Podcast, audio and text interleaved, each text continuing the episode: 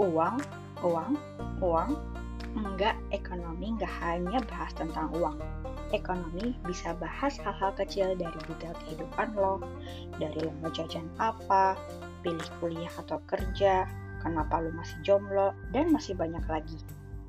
Bagi lo yang bukan orang ekonomi, cobain deh dengerin podcast ini.